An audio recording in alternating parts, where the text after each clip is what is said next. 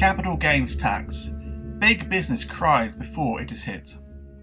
Despite the exponential growth of poverty and inequality, our rulers still can't seem to face the idea of paying a little more of their ill gotten gains into the state's coffers.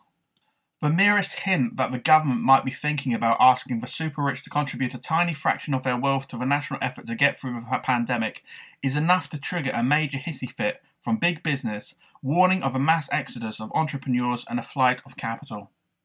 The Treasury based Office of Tax Simplification, OTS, is coming under fire for daring to suggest that rates of capital gains tax, the tax that the wealthy pay when they sell assets which have risen in value since acquisition, things like second homes, property, art, or shares, should be aligned with higher income tax levels.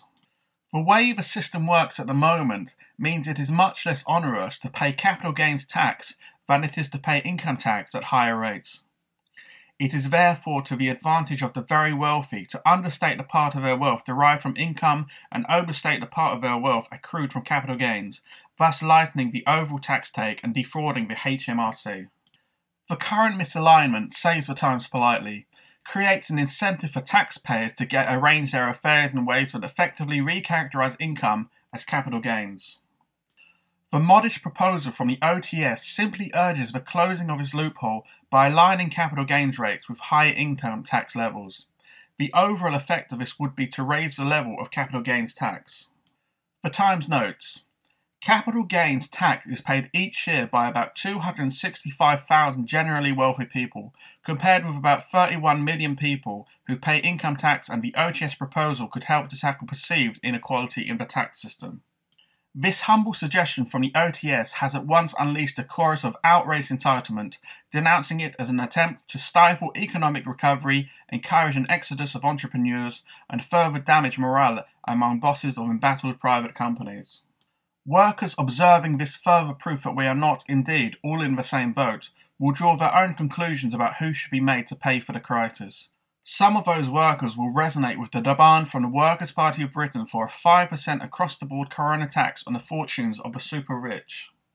As the WPB points out, the top six richest people in the UK have an estimated combined wealth of £39.4 billion, the richest 1% of people here own the same wealth as 80% of the country. It is estimated that the UK has 4,640 ultra high net worth individuals with personal wealth in excess of £80 million each. A one off 5% tax on these individuals alone would see the richest 4,640 people in our society contribute more than £17 billion to the Treasury, money that could be spent on proper jobs, decent pay, renewed infrastructure, social housing, and frontline healthcare. With inequality and poverty at a post war high and growing by the day, the government knows it needs to at least look as if it's interested in addressing the most egregious and glaring of society's flaws. But every time Chancellor Sunak lets it be known he's thinking of making some tokenistic gesture in the direction of fairness, he is held down by outraged members of the ruling class.